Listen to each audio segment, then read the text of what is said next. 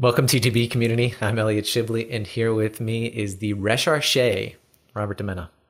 Each week, we like to bring you insight from authors, adventurers, conservationists, digital nomads, tour guides, and some of our very own personal travel experiences. what does recherche mean, please? It is rare, exotic, or obscure. I don't know if that's true. That's You're one of a true. kind, Bob. Okay. All right. All right. Fine. There we go. All right. So this week, today on this podcast, we have Andrew Tyree, a close friend of the podcast. This is his fourth uh, fourth appearance on the show. He is uh, he provides insight and runs a company focusing on the countries of Cuba, Spain, Mexico, Peru, and Colombia. Today, we're breaking down pretty much all of those countries, the cultural importance of them, why we like them, uh, why we enjoy traveling to them. It was sort of a broad conversation that sort of encompassed all the countries that he's interested in, we're interested in, and it really translated into a really fun conversation. Not only did we pick apart the things that we like about those countries, but we also kind of dove into what we don't like, uh, whether whether it was like bull riding in in Spain and stuff like that. So just an all around fun conversation focusing on those specific cultures. Before we get into the conversation, we have our travel tip of the week, and that is don't go to the front of the line at the gate when your plane is boarding. Sit in your chair, relax. You're on a vacation after all, and that plane will not leave without you. It helps the loading process. It honestly, it helps your nerves to sort of be able to let go of that is sort of a really good feeling. Um, so that's the tip of the week. Uh, before we get into the episode, this is a few things that we offer. The Traveler's Blueprint offers a travel journal and planner that is available for $7.99 on our website. It is a PDF, so you can fill it out online or in paper, and it is completely reusable. We also offer a Become Your Own Travel Agent five part video tutorial. Part one is navigation, two is booking airfare, three blogs, research, and reviews, four itinerary building, and five safety, cultural norms, and thoughtful travel. You can find that on our website, and it is $25. We also offer travel consulting. So, for more information on that, go to our website and feel free to send us a DM on social media or an email.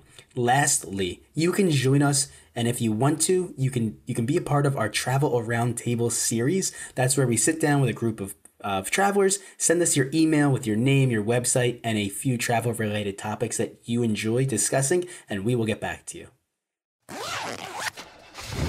Welcome to the Traveler's Blueprint. Start designing your next adventure.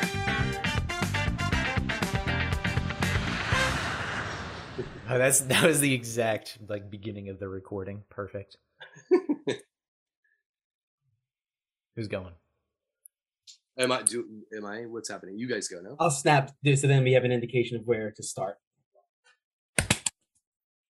Andrew, welcome to the Traveler's Blueprint podcast.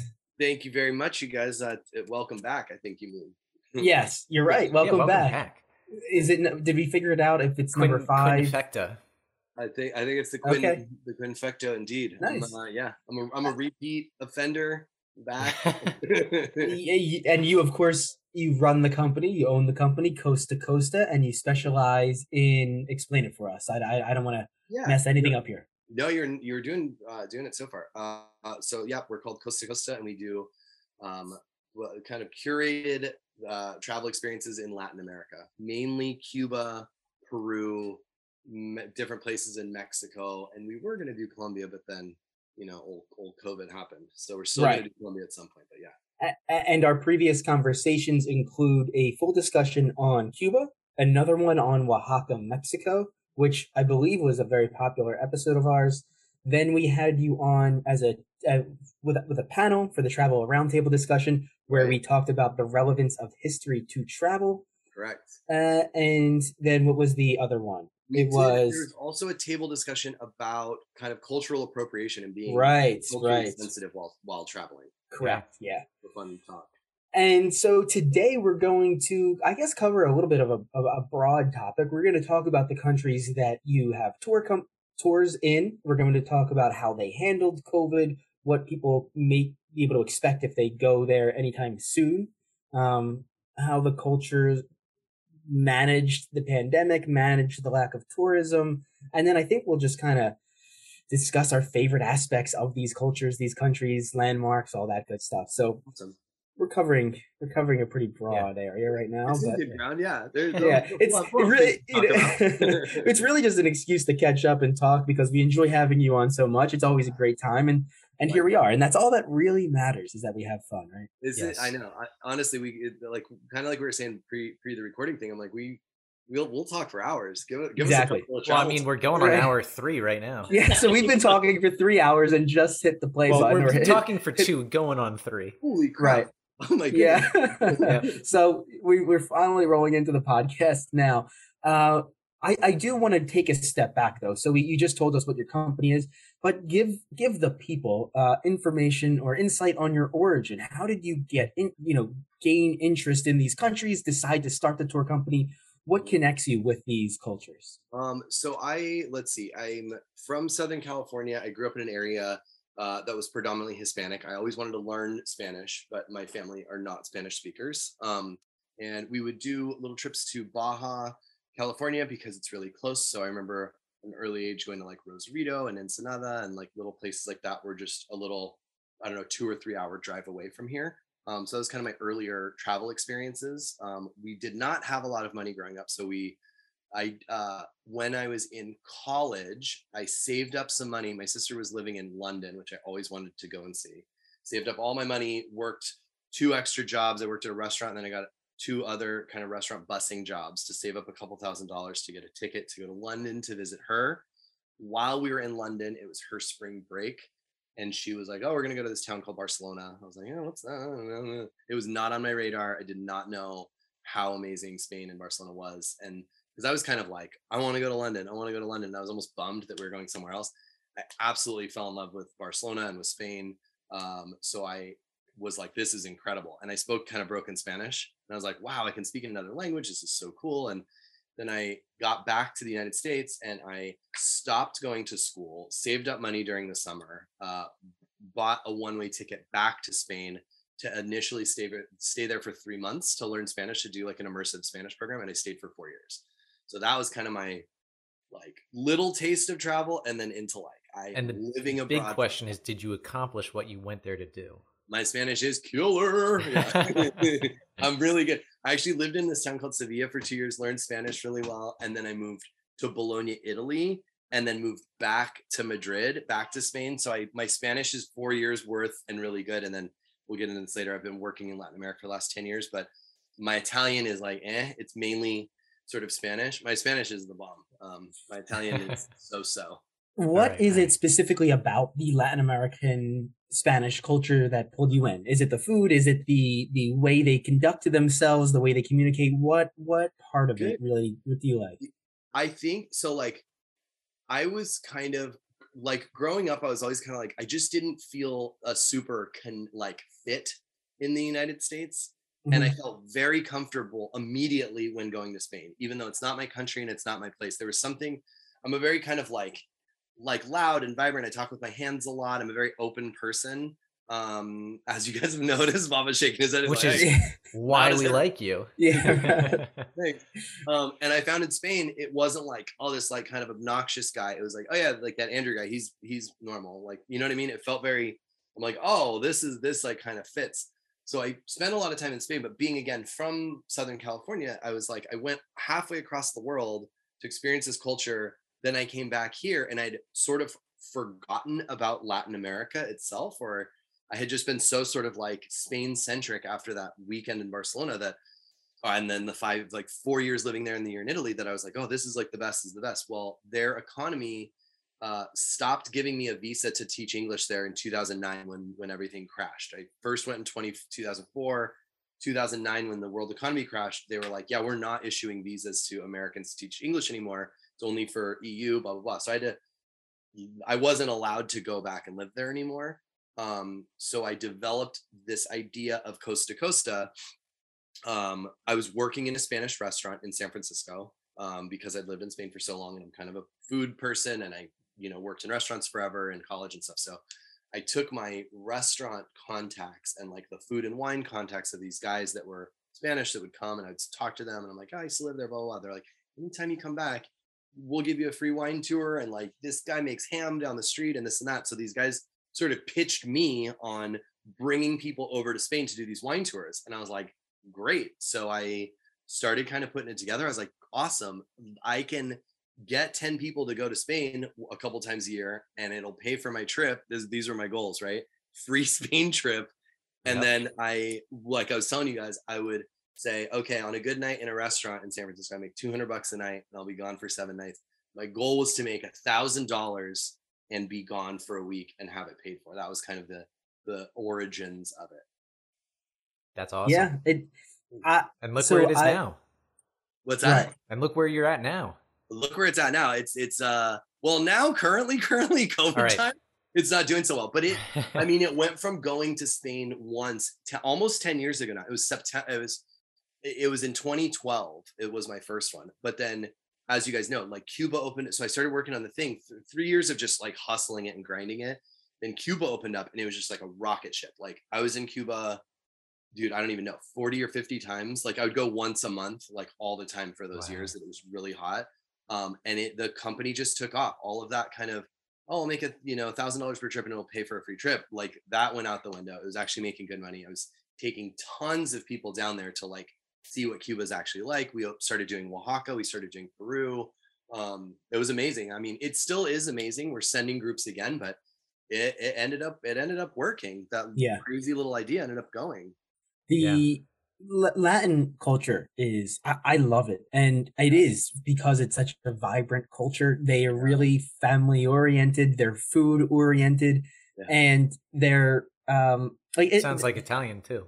Well, it's, yeah. So, and this uh, is where I'm. So this is where I'm going with this actually. So, mm-hmm. and and this is maybe a little bit of a side tangent, but anyway, that's so that's some of the reasons that I like this Latin American culture. It's very party oriented, having a good time, enjoying life, being happy, spending time with the people you care about, and it seems it feels very positive. It feels very. Life is a celebration yeah. type of yes. type of culture, which I think Dia de los Muertos is like a perfect example of that. It's yeah. like celebrating celebrating not life through death.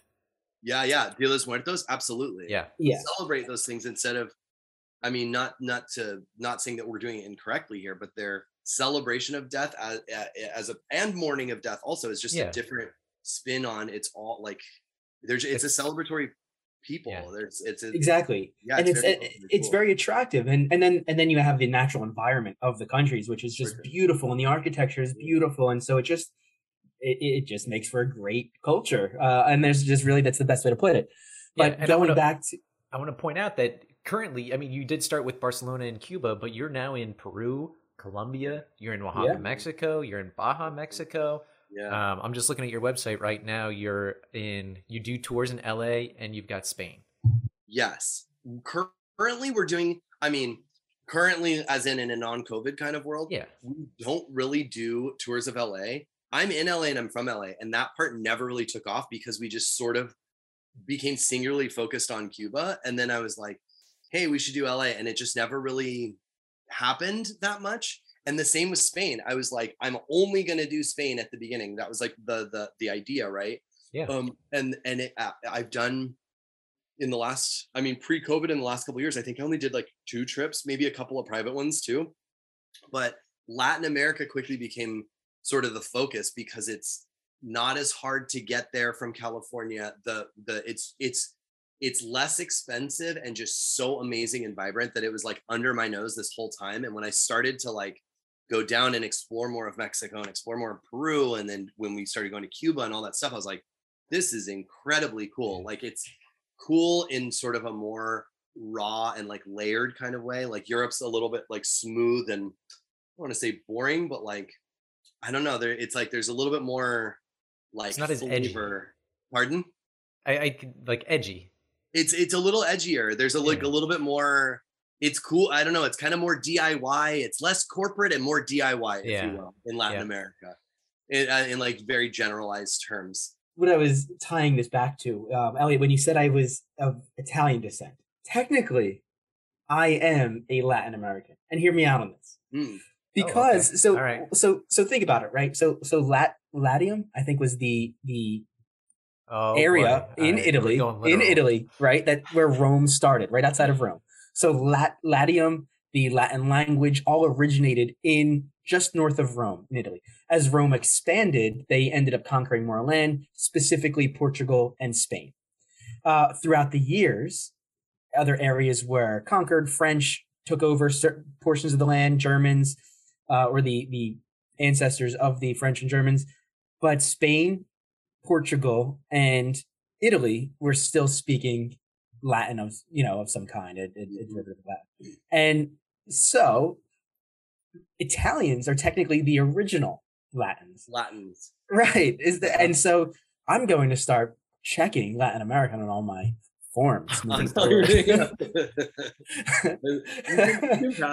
I think though a lot of a lot of sort of like Latino people will say even the term Hispanic now they're calling it kind of like a misnomer because Hispanic is like of Spain origin, right? Mm-hmm. And then Latino is of Latin origin, like you were saying, which is still European. And now there's kind of a, a new a renaming of what like kind of uh, Central and South American people are wanting to call themselves or how they want to identify. And I'm not Okay. thinking of the word right now because like like you're saying, Latino was kind of the thing for a long time, or Hispanic was the Mhm, thing for a mhm, long time. And they're like, we're not Hispanic because we don't want to be associated with the conquerors of Spain, right? They can't. I mean, they came Yeah. and didn't do that. Um, Yeah. And the same kind of with Latin, they're like, we're not of. It's like a it's like a European way of calling what South America is. Okay. But as far as Latin American goes, you are Bob. You are. thank you. I, I I'm not wrong, right? And so thank you. Thank you for confirming that. And because I Yeah. see it and I'm like, ah man, maybe I should check that. Yeah, should I check that? Yeah, Yeah, right, right, I, right. I did a DNA. A little side note. I always Uh-huh. thought that there was something. Like my family was like, oh yeah, we like immigrated through. Like I knew I had like French and English on, uh, you know, some. But they're like, oh yeah, we immigrated from France. Like we have a bunch of French in there, and then we came through Argentina, like way back through Argentina, and then settled in this town called Redlands in Southern California, right? And I was like, cool. So like I must have some French in me, or maybe some Argentinian along the way as people were coming through, or whatever, like something, Mhm. something of that thing. I did a DNA test, and I'm 55% English and 45% Irish. Oh, that's hilarious. Nothing else. Wow. That's hilarious. Wow. That's funny. Yeah, I got I got mostly German, uh, Scottish or Welsh, and then Okay. I got like one percent Middle East. oh, I have to I have to do mine. do Yeah. do them. It's interesting because you're like, I'm this one thing, and then they're like, you might not be that one thing. Yeah, Hey, hey, Well, as it it's- it's stands right now. because I thought uh, like my my grandparents on my dad's side are my I should say my grandmother's 100 percent Italian, so that Ah. would based on the rules of uh, my tosis, uh, then I should be 25 percent Italian, and I'm not. I'm like and you're not. You're like, Yeah. there's, yeah, yeah, Yeah. It's like everybody thinks that there's a, that they're this amount of thing, or it kind of becomes family lore, and then this thing's like spit in a vial, and we'll tell you what the, the if the lore is true or not. Yeah, right. Yeah, that's Yeah. cool. yeah.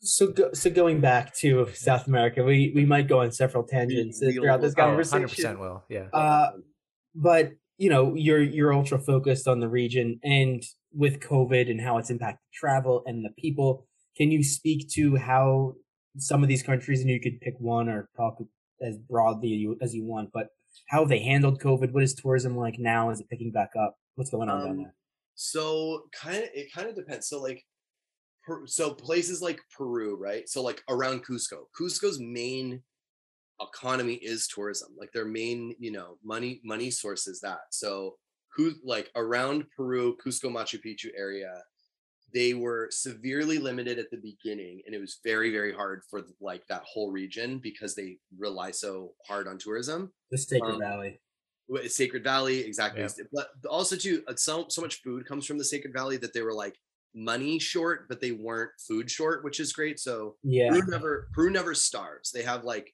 in that Sacred Valley, even back like back in the Inca times, they would sort of get say send food down to like Brazil if Brazil is in hard times or whatever. Like Peru, that that whole little area is kind of the, like this bread basket. So food wise, they got by, but economically hit really hard um, Cuba had to completely shut down their borders and didn't let people in. I okay, so Cuba did let people in a little bit, and then COVID blew up, and in July, COVID became such a problem that people uh, uh, such a problem around these tourist areas. So they wouldn't let people go to Havana. Tourists had to come in, go into a bus in Havana, and then get bused to this area called Varadero. That's like this beach town that's very out there. Tourists didn't wear masks. They weren't respecting the rules. And in the town of Matanzas, which is right by there, a huge outbreak of COVID happened when they had it really like tight and contained, and there wasn't that much COVID in Cuba initially. So the government was like, screw this, shut down the borders until November 15th, just, you know, what, a month ago or so, um, two months ago, I guess now. Um, they reopened the borders, but then they, because of it's, it basically, they kind of reopened the borders as we're kind of chilling out. And then the new wave of kind of Omicron and stuff came and they had to not close their borders again, but just have really severe restrictions on if one person tests positive for COVID, the whole group that you came with has to quarantine for 14 days in a Cuban hotel. So their tourism is not up and popping again. Um, we've sent so we've sent two couples to Oaxaca for Day of the Dead. I didn't go. I have a new baby. She was born on October 30th, so I don't know how. Until she's of an age that I can bring her to Day of the Dead, I can't really get the Day of the Dead anymore. But, but also, it'll be fun when she's of age and we can go.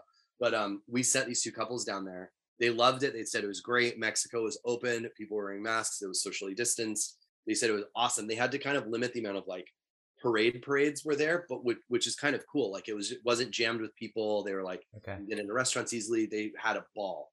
Um, we had a couple that went to Peru. Same thing. They were like, I mean, it wasn't Day the Dead, but like not super crowded. Felt really safe. Everybody had masks. Like our guide you know, nailed it the whole time. Everything went really well. Da da da. Like they're sending us pictures. We sent these other women on a um like a sourcing trip. They do textile stuff to Peru also in like early December.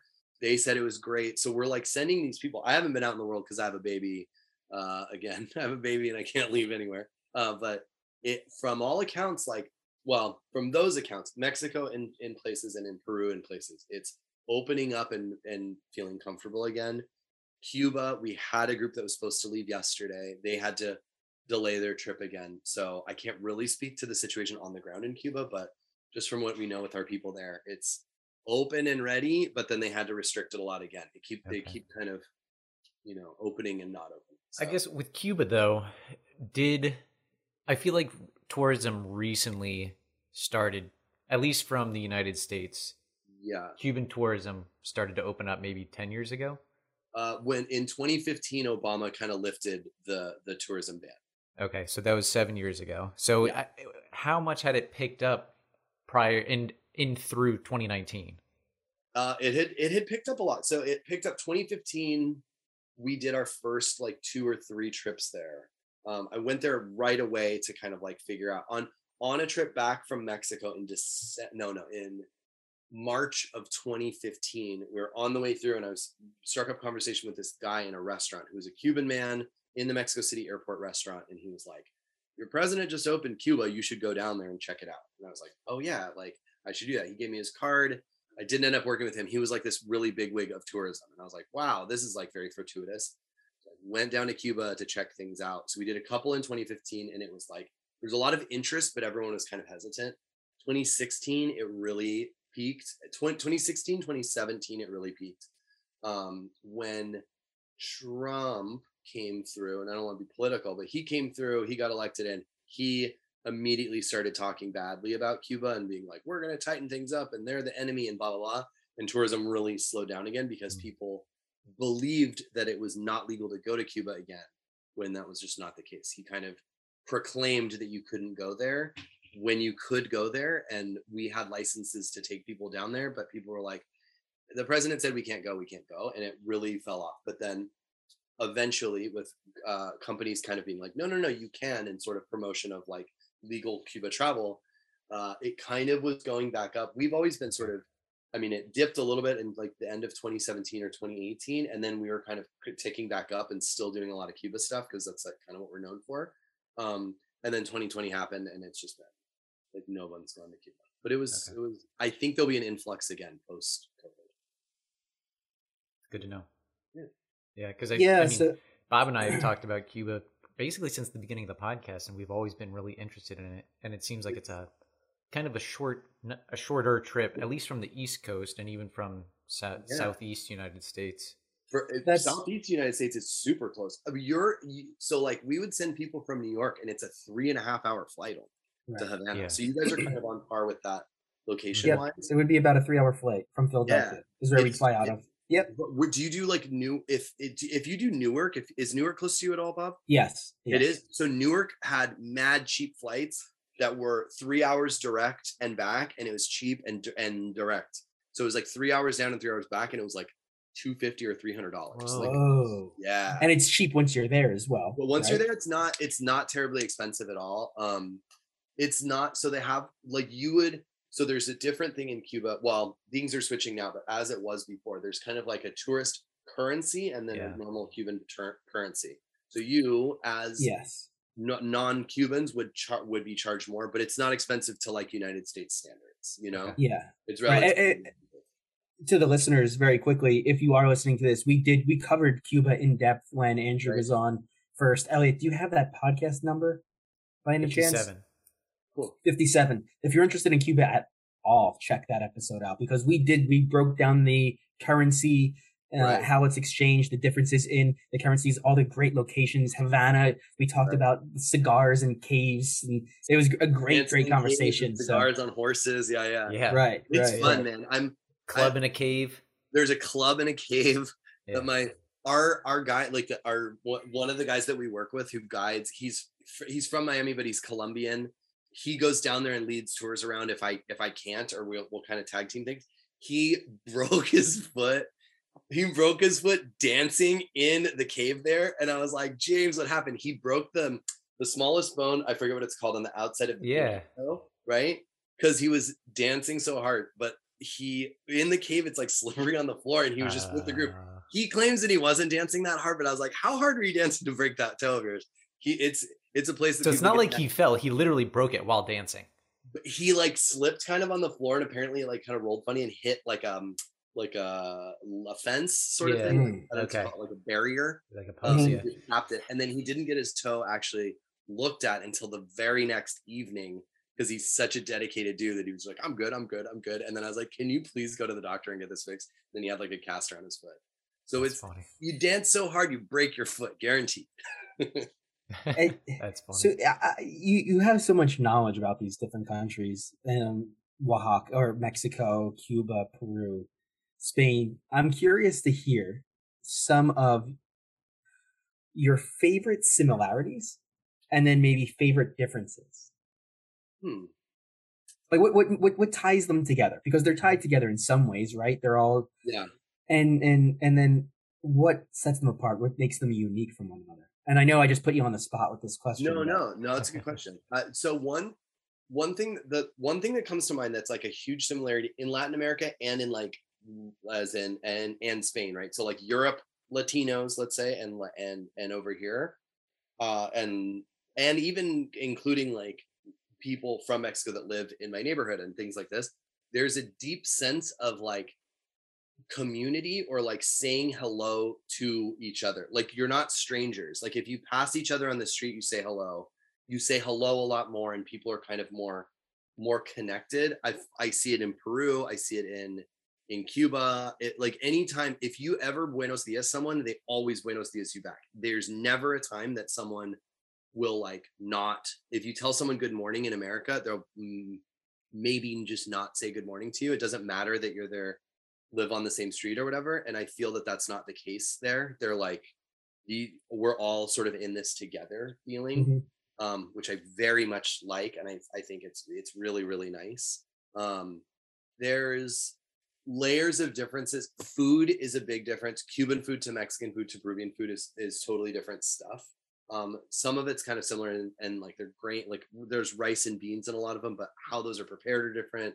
Mexico's super spicy. Peru can't really do spicy. Uh, Costa Rica, we were talking about uh, before the thing, they don't do spicy at all. Spain, the same thing. They like you crack pepper on their thing, and they're like, "Whoa, it's so spicy." So like food wise, different because that's sort of regional, what they're used to, what comes from there.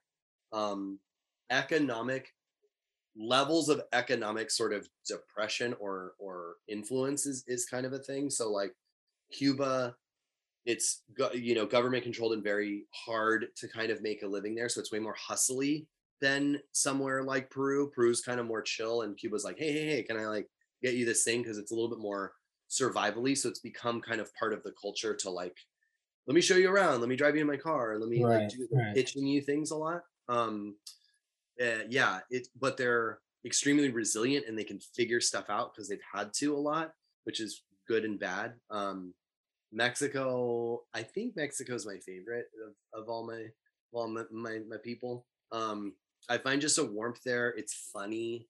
Uh, it's layered because there's layers of like problem with government stuff or problem with like narco control of things or violence or things like that. Like there's a lot of shit that goes down there that's not reflective of the most of the people that live there um, that I find is really unfair. And they're still through all that kind of shit, they're still super nice and friendly and like open and like people being open in the face of adversity, I think is like a really good testament of them just being rad people. So I'm that's kind of my and I'm biased. My wife is Mexican. I'm from LA. LA is super like Mexican in general. So yeah. Well, and we should note that we've we mentioned it earlier in the episode, but your Oaxaca episode with us was 98 if you want to go back and listen to that. And No, I will say good. I mentioned this before the recording, but one of my good friends said it was her favorite episode so far. fire. I've Fire, the term straight was- fire. Straight fire. Yep. nice. All right, we, we might have to edit this out. Um, Andrew, the should we talk about the shootings in Mexico? Or do you do you want to? Like, I don't know if that's something that you know what I'm talking about. Tulum, and there was the one on the beach. Should we even bring that up or Oh, bother with it? I don't I don't know enough about what happened with those ones because it was like Okay. kind of in the last like there was a narco guy who like did an assault like who shot people on a jet ski or some shit, right? There was, There was one that, was there was there was a, a few. One was a travel blogger, like this Instagram girl got killed sitting at a oh, restaurant in Tulum, like just just killed in crossfire. Oh. And and then another one is like these two drug dealers were on the beach at like some luxury resort in like In, like Cancun or Cancun Pla- or something. and they were saying that you know if you need drugs come hang you know come to us and that word got out and 13 guys on a dinghy pulled up to the beach and shot him to death and jumped in the dinghy and left in front Oh, of luxury guests right, right, right. yeah um I- but all right I we don't don't need to talk about it i didn't yeah, know, I don't know enough about it too. Yeah. yeah all All right, right. Uh, how are we going to jump back in uh, yeah so Well, we were we were just talking about how uh, that was a favorite episode and the straight fire. So I think we're Okay. we're good to just jump into anything. yeah so i i loved that episode you opened my eyes to Oaxaca, honestly. Like that conversation prior to it, I I think I might have heard of Oaxaca. I don't even Oh, know yeah. if I did. I don't remember at this No, I- point. but I know we- the only thing I knew from Oaxaca was Oaxaca chocolate. Yeah, the chocolates really was really famous. Like Mezcal dark. is from there too, which people Ah, are okay. starting to kind of know more about. But Yeah. yeah, Yeah, and and well, one. So a few things. So one, I I do want to schedule schedule you again at some point in the Great. future to specifically talk about Day of the Dead. I think we I think that deserves its own conversation, Oh, it's so interesting. and Yeah. I think it. I think I'm just you know throwing a few seeds out there, but I think it might be a good place for us to organize our own tour and bring people and maybe meet you one day for Day of the Dead. And maybe we could do that at some point in the future. I don't know. I don't know. You hear that, I- listeners? You Yeah, I, that? I, I kind of like that idea. if you're if you're if you are listening and you are interested, shoot us an email and we'll put you on a list. Uh, Yeah. But uh, when is Day of the Dead again? What month is it?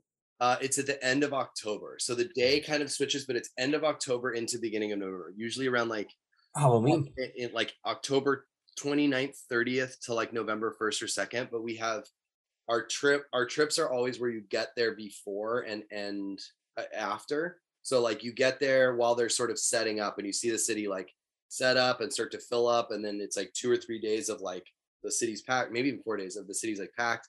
Some of it we leave.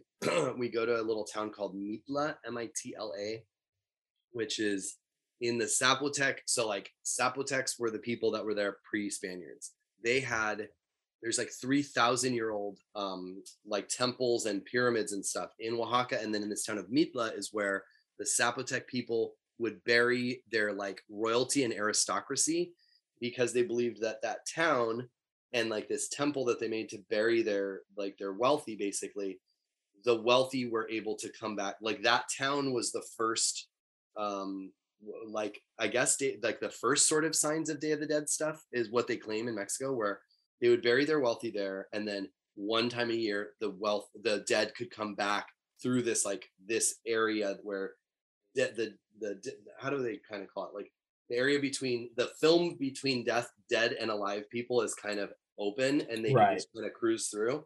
So that we go to that little town to do their Day of the Dead for a couple of days because it's like this little tiny town, but it's like sick Day of the Dead, like really cool, ornate. Like the Oaxaca one is big, but it's kind of like a bunch of people go there, and this one's like more town town, and it's really like original and old school. Mm-hmm. Okay. It's badass, man. Yeah. It's so fun. Well, I know. Um, really good. I guess the one I remember, I guess in popular media, the one I remember the most is the beginning of Spectre, James Bond, Oh yeah, yeah, yeah, totally. and they're they're that one's in Mexico City. in Mexico City, Yeah. which didn't have a Day of the Dead until Spectre, and then they're like, "Oh shoot, people are coming here from Mexico City. We got to start doing one." Oh, Uh, really? for people, so like Mexico City is is kind of a newer, newer more city, modern. in- in- more modern city in Mexico, and they don't. They didn't have that tradition there. Like it's in some areas and kind of not in some areas. Like it's more in the south than in the north, for example, Okay. Right? It's like generalizing. Um, they shot the Spectre thing there because it's super cool visually, Day of the Dead, right? And yeah. then people were like starting to show up in Mexico City or showing interest in going to the, the the Day of the Dead celebrations in Mexico City. So the city of Mexico City was like, let's throw some party, dude. We got to put some Day of the Dead stuff together. Wow. So Uh-huh. that was the inspiration for them to do that. Correct. They, it's kind of the cart for ah. the horse. They're like, yeah. Yeah. look at this Mexico City Day of the Dead, and then people were like, cool. So you do that there, and started showing up, and they're like, they had to like you know supply that. Wow. Did not I really, I really like the Disney movie Coco's depiction of Day of the I was gonna say that. I was gonna offer that up. Coco is a really good. They actually did a very good job. They hired a bunch of like local of Mexican people from specifically these towns that they celebrated to like do it right, and they did it really right. Yeah. Yeah, it's a good movie. It's a really good movie. The music is good. Elliot, have you watched that one? Have you seen I that one? uh, so Amanda and I watched the beginning like 10, 15 minutes, and Amanda got to the point where she's like, "Yeah, I don't think I want to watch this anymore because I'm gonna cry." It's it's a tearjerker. It's Yeah. super a tearjerker. I'm like, oh, every time I see it, I get a little yeah. little reclept. But it's Yeah. it's really well done. It's It it's really pretty and So. I, I, I think I can convince her to watch it. Yeah, yeah. Yeah, and, and staying in theme with with Disney and South America, they just released not too long ago the movie Encanto, Right. which is also a good movie. Yeah, I and I, I believe that's Brazil, It, uh, uh, uh, Colombia. Colombia. You're right. You're Yeah. right. You're right. You're right. I haven't seen it. I okay, so we I, peep. So one of my main ladies in Oaxaca, right? And we talk about this whole like because one of the things. So after Coco, so first of all, we started doing trips to Oaxaca in 2014, right? So like a while ago, I was working at a restaurant here in LA that did mezcal. It had a really good mezcal and tequila program. So I studied and learned all this stuff about mezcal, and I was like, this sounds fascinating. I need to take. So my first group down to uh, to Oaxaca for Day of the Dead, there were 25 of us. It like caught on like wildfire. It was way too many people for just me. It was wild, but like friends and family kind of thing. And everyone's like, me too, me too. And it ended up being this huge ass group. So we went in 2014 and we showed up to Day of the Dead and they're, I'm like, what day is it? And like, when did the thing start? And everyone was kind of like, "Eh, I don't not really know. You guys are here for that. Like, what do you, why? Like, and then we're like, it's Day of the Dead. It's supposed to be so cool. And we'd like heard, we'd known about it being Americans a little bit. Then we got to Oaxaca and they were kind of like, yeah, really. It's everything is not super scheduled in Mexico in general. It's not like a, it doesn't run like you have to do it. It's like the, you know, Thanksgiving's like the third Thursday. Like every time they're kind of like, I don't know, like around this or that. And it kind of varies from city to city, like mm-hmm. what day is what. So we got there and then the decoration, like all the, it was so fun, but it was like very like, it was not very polished, let's say, right? It was like they, it, it was a huge celebration. It went on for days and all this kind of stuff, but it wasn't very polished. And then I did one in 20, what year are we now? So 20, I did another one in 2016. We didn't do 2015 because we were doing Cuba a bunch. I think I did another one in 2017, 2018, and then continued 2017, 2018, 2019. And it was post Coco and it shot up in like production value. Like all of a sudden there was like way more floats, way more stuff. The city thing was completely decorated and there were way more people. And I, my guide, Gabriella, was like, after Coco, it shot up interest in Day of the Dead. So again, Oaxaca was like, kind of like Mexico City. They're like, let's put this thing together nicely. So it, it but it- was it? Did they do it for themselves, or did they do it specifically for tourism? it's me. So it's a lot of in internal Mexico tourism that does it. So they just Okay. there was more interest, so they just pumped up the the the amount of sort of resources I think that were going into it because it be, then became it's tourism money, but it's kind of local tour like local to Mexico Sure. tourism money. Um, That's cool. Yeah, yeah, it was Very it was cool. super cool, and not in a bad way. And I'm one of those ones that's like, you know, I mean, grew up very like I love DIY and like punk and things like this, right? And even still to this day, I'm like, oh, I was there before it was cool. Like that's like a thing that like I love. Mhm, mhm. like no, it's like it's like music. It's like I discovered them before they were mainstream. That exactly, Yeah. hundred percent. It's that, right? And I'm like, I was in Oaxaca before Coco, right? But- It's way better now. They do it better. It's a better production. There's more people, which is annoying and it's harder. But we have our hotels locked in and all of our all of our stuff that we just rebook every year. yeah. It's a better. They've gone mainstream, but it's so much better, dude. It's so much better. Maybe because I'm 40 now. Also, I'm like, give me mainstream, dude. Yeah, right. Yeah. Well, you know, they're they're giving more attention to it. They're focusing on enhancing the experience. Absolutely. And it- so, it's less, yeah. less like you know haphazard or whatever. They're like, it's gonna we're going on the 30th, and then the 31st is this. There's much more of a schedule now. There's much more. Of the city municipality is like putting more, you know, decorating money into it and this and that on like the local churches and stuff. So it's like boomed. I feel like. Are there any other similar events in other countries that you would recommend people visit in Peru, Colombia, Spain, anything else? Like a, like a major event of some kind, whether it's Let's- cultural or let's see there's carnival in spain used to be so much fun i don't know if i could do it anymore because you basically just drink all night long um and i'm old but, Not like, just all night, but like three days. multiple days in a row correct Yeah. i lived in sevilla in my 20s so in the south and the town of cadiz which is very near where columbus sailed from to come to here Mhm. um to discover us over here there was air quotes there. there's air quotes for the people listening. for the people at home Yeah. it, was, it was severe sarcasm america was not discovered it was already here um so in this town though they do it's something to do with lent. It's like 40 days before easter. Catholics say that they're they're they're supposed to do i don't i'm not catholic so it's like you're not supposed to like be bad before easter. So right before easter right before this 40 day lent period they like while out. So it's like three days of kind of like the carnival in in in brazil in Yep. what's it called in, in rio and stuff. Yep. a week before the 40 days before Easter, they just party down. And then so they're like sort of dry for 40 days leading up to Easter. So it's Um, kind of like it's kind of like the purge. It's kind of like the purge, but with just booze and less violence. It's they just purge down. Uh, and it's like They get it out of of their system. Yeah. Making fun of political people and all this kind of stuff. It was so much fun and parades and things like this for days on end. Yep. 'Cause And I, I know to one. I know people ahead. go to that. So Rio's big. I didn't realize it was that big in Cadiz as well, or Spain. Uh, but I know Italy does a big carnival. Italy does carnival. Um, in again in selective cities they'll do it, and it's not everywhere. Yeah, in and the then country of Liechtenstein, yeah, the tiny little country of Liechtenstein, they do a badass carnival. okay. Mm, because mm. I I studied abroad in Bonn, Germany, and I happened to be there for carnival, and that was it was huge in Cologne specifically. Oh, they yeah, yeah, have yeah. like a two mile parade, and Yeah. they I think they throw out some insane tonnage of chocolate. Like it's not like the chocolate we get in the United States for like Halloween. European chocolate. Yeah, they throw out mm-hmm. like full one pound bars of chocolate. Oh, dude, that's nice. wow. Yeah, it is. And they'll like depending on your age, if you're over 16, they'll hand you a beer. Or if you're over 18, they'll give you like a little bottle of like one of those mini bottles, those travel Oh. bottles of liquor. Uh huh. Because Nice. it is and people bring I kid you not, people bring like cases of alcohol to the parade route. The things, yeah, they're real booze heavy. Those those those uh carnival celebrations. And everyone dresses up. Yeah, and it's all costume based and Yeah. stuff, right? Yeah, that's the other thing with the Spanish one too. Spain so cool. has- It's so fun.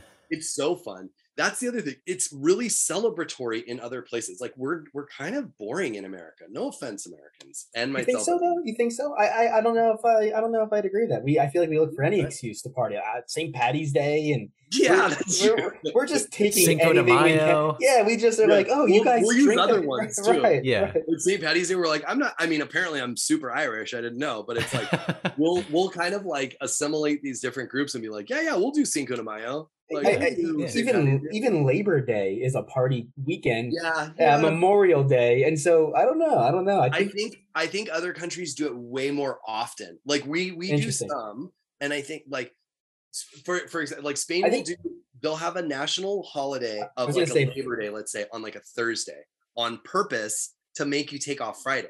So it's like if they'll schedule their holidays Ah. for like a Tuesday or a Thursday to get the whole block weekend off, and they call it Mhm. a Puente, and they'll be like, yeah, yeah, it's on da da da. The Tuesday of that thing is like the Saint Day or whatever, and they'll schedule it so that they get get more time off. And the government is like sanctions that they they're cool with that instead of being like Memorial Day, you get this one day off and then it's right back to work. They're like, take Tuesday also. Like let's let's round up on the amount of time off. Yeah, right. It's- That's they're, nice. They're liberal with their with their Right. um yeah there uh other left like let's see i'm trying to think of other sort of like cultural celebration things. Oh spain okay one thing i was going to say spain has las fallas which is like in valencia and they make big like um huge kind of like sculpture things and then they burn them down and they just do firecrackers and all this stuff. They have the running of the bulls they have the tomatillo festival um they have all Where's the sorts of Tomatillo festival? Uh, ooh, somewhere in the north. I don't. I don't know. I actually really hate tomatoes, so that one I was always like, hell no. Well, isn't like a- that isn't that where you destroy tomatoes? It's like you destroy them and you, but you throw them and everyone's covering each other in them and stuff. It always seemed real gross to me. I'm not in. I'm not into Super, that. super cool. that one and the running of the bulls. The the running of the bulls uh, just doesn't. I feel like if you very well. combine those, that'd be really dangerous because then you couldn't tell what You was slip. blood. Yeah, Throwing- and you just slip everywhere. Ah, you can't I go thought you were saying you'd throw tomatoes at the bull. at the bulls. Yeah. Well, and they also it's don't like red. Oh yeah, yeah, yeah. They get Right. real mad at red. yeah. Bad, bad combination. I think they have to be separated. Those ones. Yeah. I, I just read something. They just had it, I guess, a few months ago, and I was reading something. I think someone might have died this year. The running of the bulls. Yeah, uh, someone might have, but it's only happened like four times in its It does- history. It's so it's not rare. You'd often, think it, yeah, you'd think it happened more often, but I believe someone might have died this act this year. Wow. Uh, Elliot, Elliot is googling it. Oh, I'm I'm currently googling it. Um, Right. So it seems like the last one oh no. Yep, October 31st. Man, 55 bleeds to death after being gored. Ooh. Ooh. Wait, during but during the running of the bulls in Pamplona. but was that? Yep, at Bull Running Festival in Onda. Wow. Yep. and So there's and only been 16 deaths. oh, so ever. it was only sixteen ever, right? Yeah. And, Which and it's is been going like on for, Thousands for of people do it, and it's been going on for hundreds of years. So yeah. I, I still don't like those odds to be honest. No. I'm not. I, yeah, I, I, I mean, am those away from- odds. I think those odds are actually better than climbing Everest. yeah, I'm not doing that either, though. I'm not doing that either. That's that's fine. Yeah, Even when I lived, I lived in Spain and I was in my 20s, so like less. You know, like I definitely wouldn't do it now. In my 20s, I would have been more like adventurous or more like, yeah, it. might have. I may have went to go see what it was about or something. I still didn't go. I was like, yeah, Yeah, yeah. like I don't know. It seems a little wild to me. It seems a little wild, but it seems a little bit barbaric. It's a little bit. No, I don't know if barbaric's the word, but maybe like. uh it- Oh, there's a there's kind of a yeah, shift of like they don't they're not like Yeah, I don't think they- people aren't trying to do um they're trying to ban bullfighting Yeah. in Spain Mhm. I think it's, pretty close to it. I think I mean over 100 cities in Spain have already banned it. I've already I was gonna say it's it's when I was there 10, more than 10 years ago now it was on the cusp like Barcelona had banned it so they're they turned their bull ring into like a commercial center with like crafts and like cool like cute stuff Yeah. because they had these massive like stadiums where they would Huge. have bullfights Yep. but now a lot of them the south in spain is still it's kind of similar to the south here. It's still very like spain spain like old school bullfighting flamenco like that Okay. kind of stuff like traditional spain things happen there more. Um but i would imagine i mean things are just it's so okay one thing that i did do when i was there it, uh i mean did a lot of things in spain but one of the things was like yeah i'll go to a bullfight that would be great. Be, um an, a girl I was dating's grandpa took us there, and he was like old school and like smoked cigs, and he would like give me cigarettes, and I'd smoke with him, you know, in my twenties, um, back in the day. Uh, and he was like, "Yeah, men smoke, right? You smoke, right?" I was like, "Yeah, sure, I'll smoke with you." Um, so we went to a bullfight, and it was rough, dude. It was like not. And he's like, "Isn't this great? Look at the art and this and that." And it's like they cut the neck tendon so the bull can't like go like this and Oh. stab him with these little like spear things. Yeah. So think of like the like whoosh whoosh like ole and like the, the you know the, where it goes through and it's like that part is very cool like art form wise but they're just poking this thing and so it's slowly like like getting slower and getting tired and you see blood spurt out and you're like they're basically like slowly stabbing this thing this huge animal to death Yep. over like this period and then i was like oh this is gross actually this is not it, they're not just dancing with them; they slowly murder a bull. Like, Yeah. And I'm not even a vegetarian or super, you know, but I'm like, it's kind of Yeah, that's pretty. It's it's Yeah. mm, It, it is immoral, it is my for opinion. show. Um, Yeah. but it Yeah. seems like a lot of the places that did bullfighting and have banned it have transitioned to like bull shows where they'll still Yes. do like the they still the respect ca- the animal or want to use the animal a lot. They do the dance Yeah. part and they'll it, do but they more just like artsy or uh, I guess more theater with it. Well, they'll have Right. someone who's almost like a gymnast jump over the bull or something. jump over them, Yeah. do kind of tricks. The again, like the part with the the the it's called torero, but like the bullfighter guy, he has to like have this sort of dance with a bull that I really did find cool. What I didn't find cool is like before round one is like these guys on horses jab spears into a bull, and I was like, that's not fair at all. Like the guy standing there facing the bull that we think about is like round like four Yeah. where the bull is already bleeding and tired and has its neck thing like where it can't go like this and stuff and i'm like this isn't as like elegant as i thought it was going to be but i do like the part where they're sort of squared off you know bull versus man almost and they have to kind of like dance around him and Yeah. like sometimes do flips and stuff it's pretty that part's pretty cool but the killing it slowly part i was less into and then there's Yeah. a huge thing of blood on the thing and they have to drag it out and shit and you're like oh god I It reminds me through. of what I you what you read about the Roman Colosseum, Yeah. Yeah, yeah. where they had these animals for show and they were malnourished and they were essentially Yep. they would die at the end and it's pretty Yeah. pretty horrible stuff. Yeah. Uh, lightening up the On a lighter conversation. a note, yeah. yeah. um, Yeah. Can I can you tell us? And and this is uh, just a brand new question, brand new topic. Um, your your top five favorite landmarks, things to do, places to see throughout all of the countries you offer your tours. So out of all of them, so we have what? Spain, Mexico, uh, Cuba, Peru, Colombia.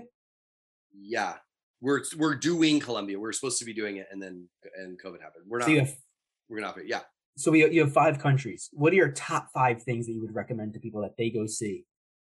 In one like one in each country No, not one in each Oh, country. oh, just the I top mean, they, five. They could all five be in, in one. Spain, if you if In you if that's yeah yeah good oof, this is a good question i'm like off the cuff let's see yeah. uh machu picchu i think is absolutely breathtaking so it's one of the things that it's it's a tourist destination of course but we do Mhm. the one day hike up to it it's breathtaking and amazing um i like to go off season when there's not a ton of people there i've done trip tours there in august before and it's it ruins the experience because there's so many people in the it's like if you're ever in like a really awe-inspiring place and then you're bumping shoulder to shoulder people it takes the awe out of it that is no longer going to be the case though, regardless of time of year, because Oh, they- yeah, they're- they change the time blocks and everything, and so yeah, which you i need to know- is really great I so do I, so do I.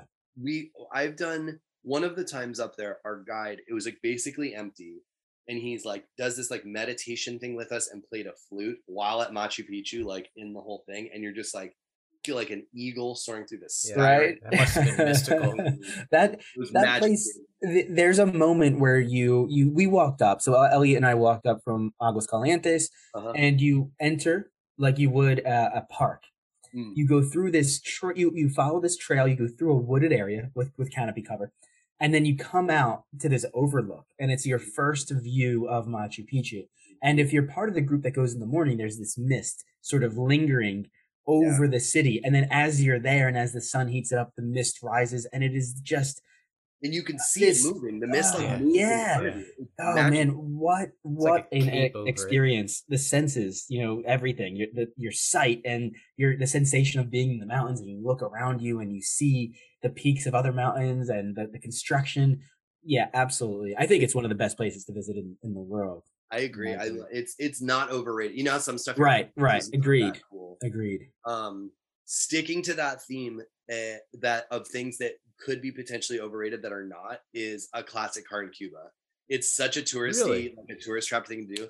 It is the bomb. It's so fun. You just pick out a Cadillac of your choice and get dri- driven around, and they'll play reggaeton and the tops down and like all this stuff. And it's like definitely like a tourist or photo Instagrammy moment, which I'm not as into. I love back like back roads kind of stuff. Yeah, But it's rad. It's so good. That's it's awesome. not overrated. It's I'm super taking your word for it. Yeah, I will that's say, uh, a slight tangent. So, uh, my wife got my wife and I got married on July third, and so we were big fans of like the Fourth of July weekend, like hanging out with family, partying, doing that fun Yeah. stuff. Um, Yeah. and we my our hometown does a Fourth of July parade every year, and so there's usually antique cars in there. Oh, cool. and one of our family friends has a restored Model A, I believe, like Oh. a Ford Model A from like the 1930s. And so we were in that for the parade route in our like wedding attire oh, really? as like a just married car. That's so cool. Yeah, it was so fun.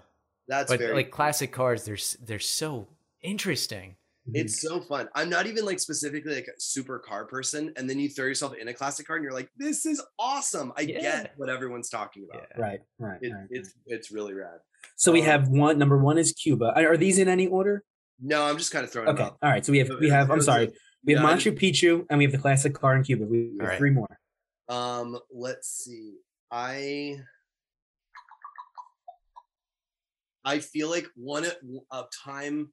So this is gonna kind of sound sound kind of morbid, but in the town that I was saying that's outside of Oaxaca called Mitla, we went to a cemetery and they were preparing the graves of the cemetery for Day of the Dead, right? So like you go to the cemetery at night, but I was on a spe- I was leading a specific tour where it was people had to do market research and speak to local people about their experience with death and with Day of the Dead. It was this very interesting market research for like this large company that I had to do.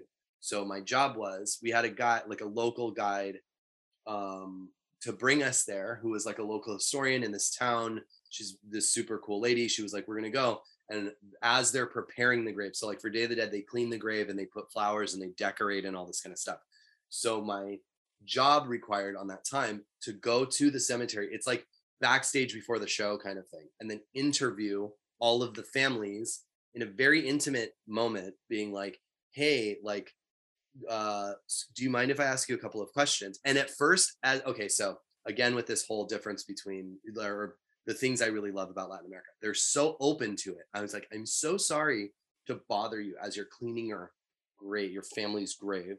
we have questions about like da da. I'm from the United States. We wanted to know how are you feeling and how what is this experience like for you? And they're like, it's so great. We are like, it was amazing. We basically were in this tiny little cemetery with the local towns ladies mainly and old grandmas and stuff cleaning up graves and decorating their graves. They were fully telling us stories about Day of the Dead and about what happens and about all of these sort of like their beliefs and their customs and their culture about it it was one of the best on the way home from that one we stopped at like a rug factory and there was uh the woman was like oh my gosh it's as we're shopping for tapestries she's like shoot it's almost three o'clock. And i'm like what's at three o'clock? She's like that's when they come. Help me set the table. And i was like we're gonna leave. Like that it's day of the dead time. And i'm like we'll get out of your hair. I'm so sorry. I'm so sorry. Like we'll roll out of here. She's like no no no no. Help me set a table. Stop apologizing. Let's go. So I do my work. I, I worked in restaurants where I set up a table for like there was like seven or eight of us, her, her husband, her two kids, the aunt and uncle. So I set up a table of like twelve,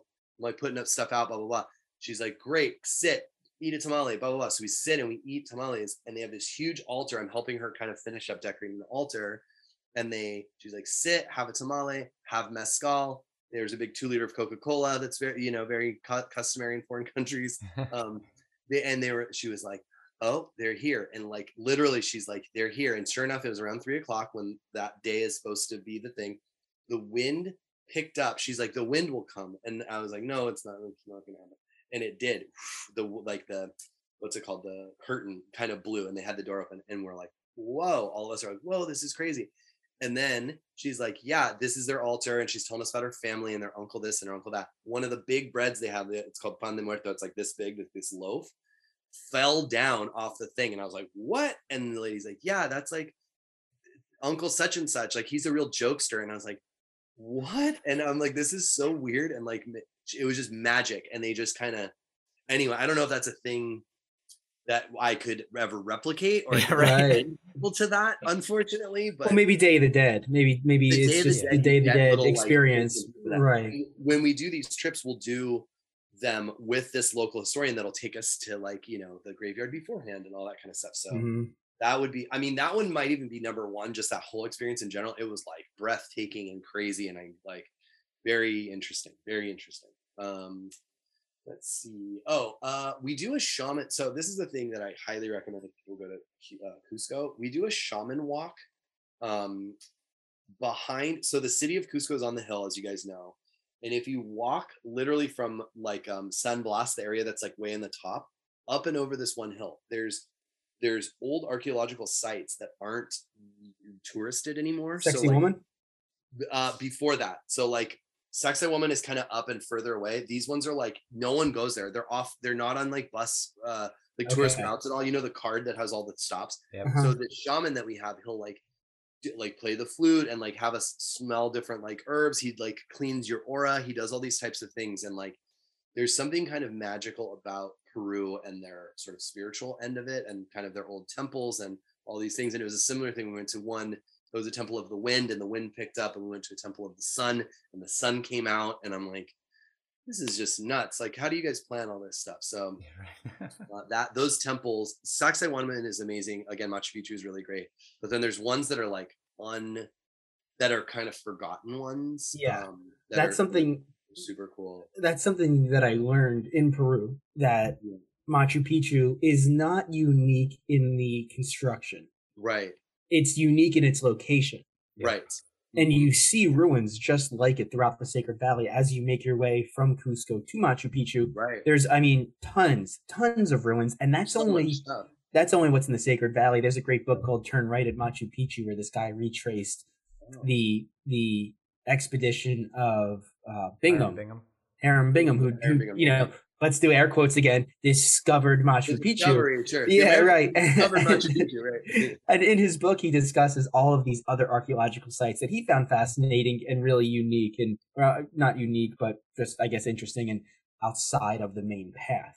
Right. And so yeah, that's that's something that I learned when we were in Peru. That There's a bunch of They're everywhere. A lot They're everywhere. There's one I can't remember the name of it right now, but it's supposedly much bigger than Machu Picchu and way. It, but you have to fight hike four days in and four days out, so people don't really go to it that much because it's obviously like a schlep to get in. And yeah, I know what you're talking about. I I don't know the the name either. I mean, I would Yeah, love to same. do that. yeah, Yeah. yeah. So there, yeah. so there- what is that for? What's the last one? What's one more?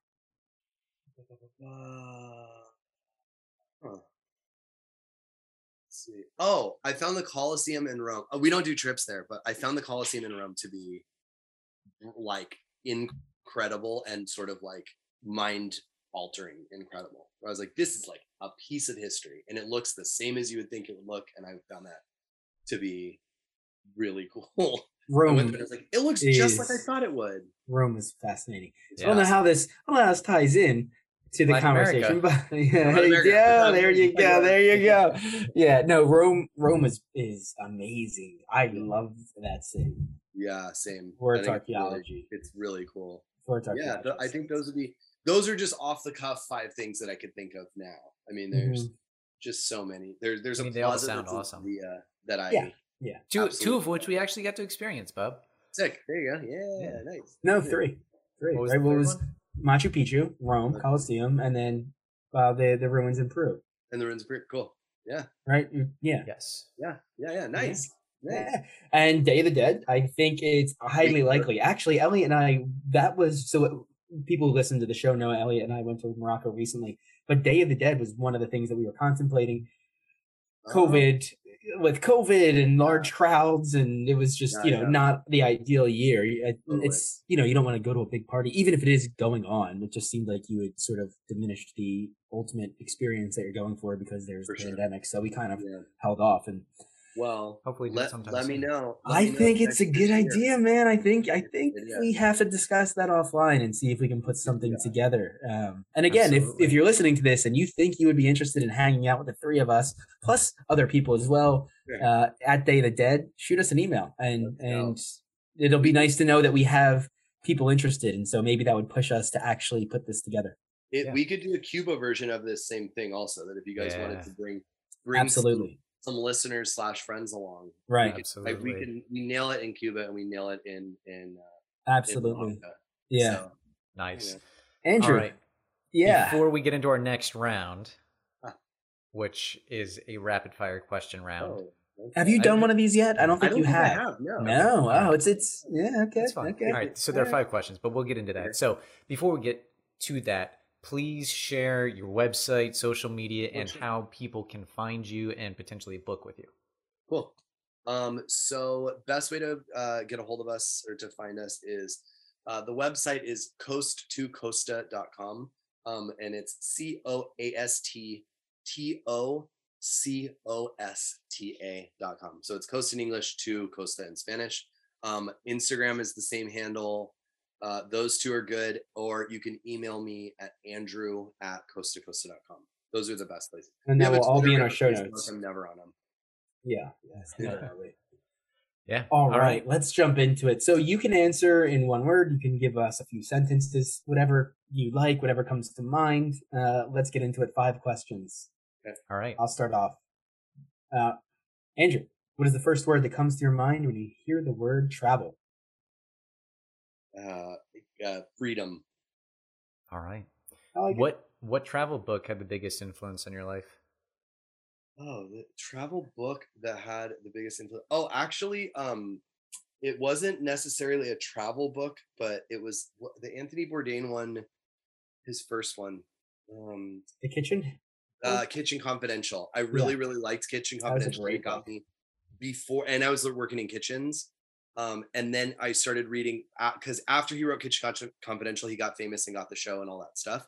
And then that led to me reading his other books where he traveled around and, and all that stuff. And I was like, Okay. this cool. That's that's a book that someone recommended to me, and I said, ah, you know, I don't really care about the restaurant industry, and Right. and, and this So person. good, knowing I was into travel and just I guess into and obviously as a result, you know, you're you're involved or know about Anthony Bourdain. I gave it a listen and I did the audiobook and he actually narrates the audio. Oh, cool. And so it was a phenomenal book and Yeah. really insightful. I really enjoyed it. And I have Very his good. biography that we actually received through the podcast that I'm planning on reading this year. Oh, nice. Nice. Yeah. All right. Bob, number three. Um, From these options, what aspects of travel have had the biggest impact on your experiences? The landscape, the history, the architecture, the food, or the people? I think people. I think the people is, is the thing. I'm very much an extrovert. I'm very much a people person. And Mhm. there's something where I'm like, all the other things sort of drew me in. Architecture and landscape and kind of the the food culture part of it like drew me in, but the people keep me going back. Absolutely. Yeah. Agreed. Well said. Well said. And what Poetic. is We'll- you guys poetic, yes. uh, what is one thing travelers should not do? Oh, uh, I d- don't assume that Eng- that English. This is kind of a, a specifically an American thing. Um, uh, me being an American, I, I say this: don't assume that everybody knows English and knows what you're talking about. Like, try to learn at least the the politenesses of hello, thank you. Do uh, do you speak English? Is a really nice thing to learn in someone else's language Well, yeah. that's don't a great assume that everybody that we're the center of the universe. It's Right. not. It's not nice. That's a good one. And last Yeah. question What is one piece of advice you'd give to yourself 10 years ago? Just as you're Um, starting Coast to Costa. Just as I'm starting Costa Rica, I would have given the advice to myself of traveling more places without for not work. Um, going more places with my wife, going more places solo trips. Um, I did so many of the same ones with groups of people, and then pandemic happened, and I was always like, "I'll go later. I'll go later. I'll go later." There's so many places on my on my list, right, of places to see, and I would I, I always said go later. And then COVID happened, and we have a baby now, and later is now later than I had expected. Um, so I would tell myself, don't just travel for work. Don't only do, you know, the Coast to Costa trips with other people that you have to sort of work on them. Go and bu- bust out with a friend, or go with your wife, or go with um, just myself. And I would have, I would have, I wish I would have, I wish I would have done more, more things. So again, especially with COVID kind of slowing things down. I'm like, oh, it makes me nervous that I can't go do stuff. Right. Right. Yeah. Yeah. That's good As much as you can, go and see as much stuff as you can because you the, can. your your later might not happen. Shit Mhm. happens in life. A pandemic happens. A lovely little daughter uh, is what we have now, which which inhibits the, these things. You never know what's gonna come around the corner in life that may. Now is the time to go and do stuff. Now, whenever that now is for you. now is all you have, right? Now Yeah, is all you now is all Now you is all you know. No, Yeah, one- yeah. well, yeah. Now is all that's promised. It one thing that I did on my first trip, which I thought was so smart. Like I didn't have any money, and I when I bought the one way ticket to, to I bought a. They used to have these tickets that was you you schedule the date and it's like a you can choose the return date. So I booked one of those things. It was six hundred and fifty dollars. The year was two thousand and four. Um, I didn't have money. I had no money. I was like a college student working in restaurants, and I as soon as I got six hundred fifty dollars, I bought the ticket. This is another just advice for travelers in general. Buy the flight, figure everything else out afterwards. Yeah. Pick some dates that are like a couple months out. Purchase that flight, then you're in. You've made the leap, and then you figure out everything else. Yeah, I like Yep. doing it. That way. Like I want to get it perfect, and then I'm going to book it all. Don't do that. No. No. Yeah. Oh. That's that's great advice. All right. all right.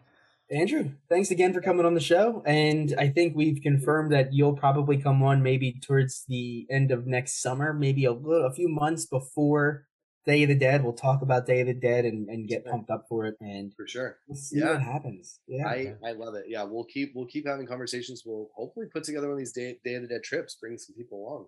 I'm I like it. I like, I like it. it Absolutely. too. All right, Thanks guys. again. Very good to see you. Nice to talk to you all. Let's go to the Day of the Dead. I think we have to. I think we have to, man. And this is how it happened. This is how it happened with Peru. This is how it happened with uh, Morocco. Morocco, Yep. which is which is great. It is Uh, 2023, right? and and you know we should say that we were leaning towards Day of the Dead, but COVID kind of threw a wrench in that, and we did touch up on it on the episode. So, 2023, Day of the Dead. You heard it here. Can't wait. Yep. If you love the show and you want to support the podcast, you can do so by giving us a rating, whether that's on iTunes or any other podcast platform that you listen on. Uh, please share this with friends and family and follow us on social media, like it, comment. It really helps us out. Any any engagement we get is great for the show. It helps with the social media algorithms, like Bob likes to say. Mhm. And stay tuned next week. Stay stay safe and stay healthy.